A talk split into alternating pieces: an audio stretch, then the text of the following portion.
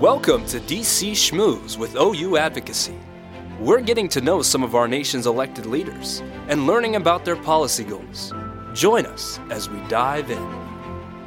Hello, I'm Nathan Diament, Executive Director of the Orthodox Student Advocacy Center, and we're here for a new episode of DC Shmooze with newly elected Congressman D'Esposito from Long Island. Thank you. Thank you so much for having me. Thanks for being here. Appreciate it. Congratulations on your election. Well, thank you. I appreciate that very much. Why don't you tell folks uh, around the country about your district and where you're from? Sure. So uh, I represent the 4th Congressional District, which is the southwest corner of Long Island in Nassau County. Uh, it encompasses uh, basically from the city line. So I represent all the five towns uh, in the in the southwest corner. Uh, I run through the Barrier Island, so Atlantic Beach, Long Beach, Lido, Point Lookouts, and then I head all the way to the east of C- to Seaford, and to the north, Old Country Road. So it's it's pretty compact. Uh, you know, I joke with members uh, from from different areas when they say that uh, it takes them 14 or 15 hours to go from one end of their district to the other. Some of them are in two time zones. You know, I say on a good day with my foot heavy on the gas, I could make it in 30 minutes from one end of the district to the other. Although I've been on Peninsula. Yeah, that's true. It really slow you down. Absolutely. So yeah, so the, the the district is a very diverse one.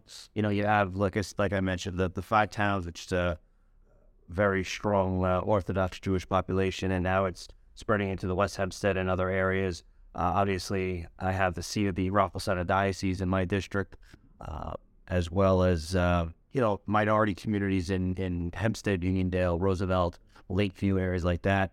Um, you have some some very wealthy areas. Some, you know, I think actually some of the uh, most valuable land in the country is uh, part of this district. But uh, we also have some, you know, a lot of middle class, hardworking individuals. So it's it's a diverse district representing a lot of different uh, people. But uh, it's you know an honor to have been elected. It's a it's a seat that was in Democrat hands for 25 years. Uh, it is a seat that Joe Biden won by 16 and a half points. We were able to win it by four. Uh, we'll win it by even more in 2024. Uh, but uh, yeah, it's uh, it's an honor of a lifetime to be here and to to serve and represent the fourth congressional district. That's great. And what what prompted you or motivated you to run for for Congress? So you served in local government. Yeah. So I uh, my my road to to government and, and politics, and my definitely my road to to the hill is a little bit different than most, I would say. I was born and raised in Island Park, which is a small village sort of tucked between Long Beach and Oceanside. Where former Senator Alvin Yes. So just three houses down, former Senator D'Amato grew up. So I, I kind of I, I grew up in this uh, in this world, so to speak. Uh, we're also both graduates graduates of Chaminade High School, so we have uh, that in common as well. But um, you know, I, I attended Chaminade High School. I went to uh, Hofstra University, graduated from there. Uh, toyed with the idea of uh, going to law school and just thought to myself, I don't know if I could sit behind a desk for another three years. So I uh, I took the NYPD police test. I was called pretty quickly and had a great career in the NYPD. I retired there as a detective. I'm also a, a uh, long-time member, now 22-year member of the Island Park Fire Department. I served there as chief from 2009 to 2016. I was the incident commander uh, for both Hurricane uh, Irene and Hurricane Sandy. So I grew up in the, the public safety and, and also the the public service world. And uh, in 2016, I was given the opportunity to serve on the Hempstead Town Board, which, uh, as you may know, but many that are listening probably don't. The town of Hempstead is actually the largest town in the nation. We're in the seven states by population. Our budget's about a half a billion dollars a year. Uh, so it was a big operation. So I ran in a special election in 2016, uh, I was the only local elected official on the ballot, won with uh, about 58% of the vote. Ran again in 2017 for my own four year term. I uh, was able to pull out um, a 59% win. Uh, and then in 2021, I was reelected to the town board for my second full four year term, winning a district that, again, you know, obviously Nassau County is majority Democrat to Republican. Uh, I won my district with 70% of the vote. So, uh, about uh, March or April of uh, about 22, you know, Kathleen Rice had announced that she was not seeking reelection. But it was something that, you know, I thought about. Um, and really the issues that we were plagued with, you know, across this nation were issues that I've dealt with on an everyday basis. Any poll you took, anybody that you spoke to in the district, uh, they focused on two things. It was crime and it was pocketbook issues. And uh, in the town of Hempstead, I worked in a bipartisan fashion to deliver tax cut budgets or held the line on taxes for multiple years. Uh, we during my tenure on the town board, we've you know saw rave reviews from Wall Street, uh, having probably one of the uh, highest um, credit ratings that the town of Hempstead has seen. Uh, so you know the the finance stuff. I'm a fiscal conservative. Do more with less. Run government like a business. Uh, so I thought to myself, we've had success there. That's one box checked. And then crime. People were concerned about what was going on at, at the hands of uh, you know of, of Democrats in New York State. We've seen criminal justice reform implemented, and you know wherever you lie on the political spectrum, um, it is pretty clear that that has you know crime has become an issue throughout New York State, and we see it in other blue states that uh, crime is an issue. So, cool better to carry that crime banner than a, a, retired New York City detective. So we, you know, we got to work. We ran a great campaign. We stayed on on message. Uh, I consider myself, you know, one of those individuals who's up in the morning and out till the, the you know, the the uh, the darkness of night. Uh, I want to make sure that I am a representative of every corner of this district and that's something that I've always done. Whether you're a Democrat, whether you're a Republican, and independent, uh, if it matters to you, it matters to me. Uh, I'm one of those guys that you know tomorrow, uh, or Thursday, I should say, um, I will be back in the district. You know, doing events from Thursday to Sunday, uh, because that's the stuff that matters. When somebody invests their life savings to open up a small business in a, in a community in the fourth congressional district, they want their elected leaders there, and why shouldn't we be? You know, we should want to root on people that have invested their life savings to uh, you know to make the lifeblood of our community's local business thrive. So uh, it's just it's something that I believe in. I think being out in the community is, is really important, and it gives you the better opportunity of, of hearing what people think and what they want. Uh, you know, as a young cop, I remember being told by a veteran, you know, in the in the hottest days of summer or the coldest nights of winter, you always ride these communities that you patrol with your windows down, so you can hear the streets and smell the streets and it's one of the things that I brought to government politics. Well, that, thank you for that. So uh, certainly, and now you're serving on the Homeland Security Committee. Yes, between that and your and your law enforcement background, um, I mean, obviously one of the primary issues, unfortunately, for the Jewish community right now, is the rise in anti-Semitism.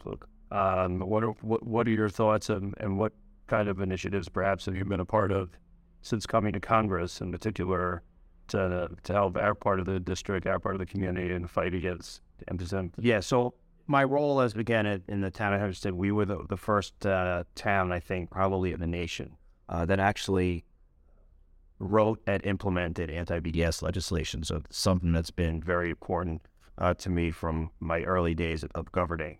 Um, here in Congress, I've always said that uh, even there in the campaign, you know, we we have throughout this country set up uh, task forces to deal with rise in, in violence. We set one up, obviously, after 9 11 mm-hmm. uh, to focus on terrorism. We've set up uh, task forces to make sure that we can handle gun violence.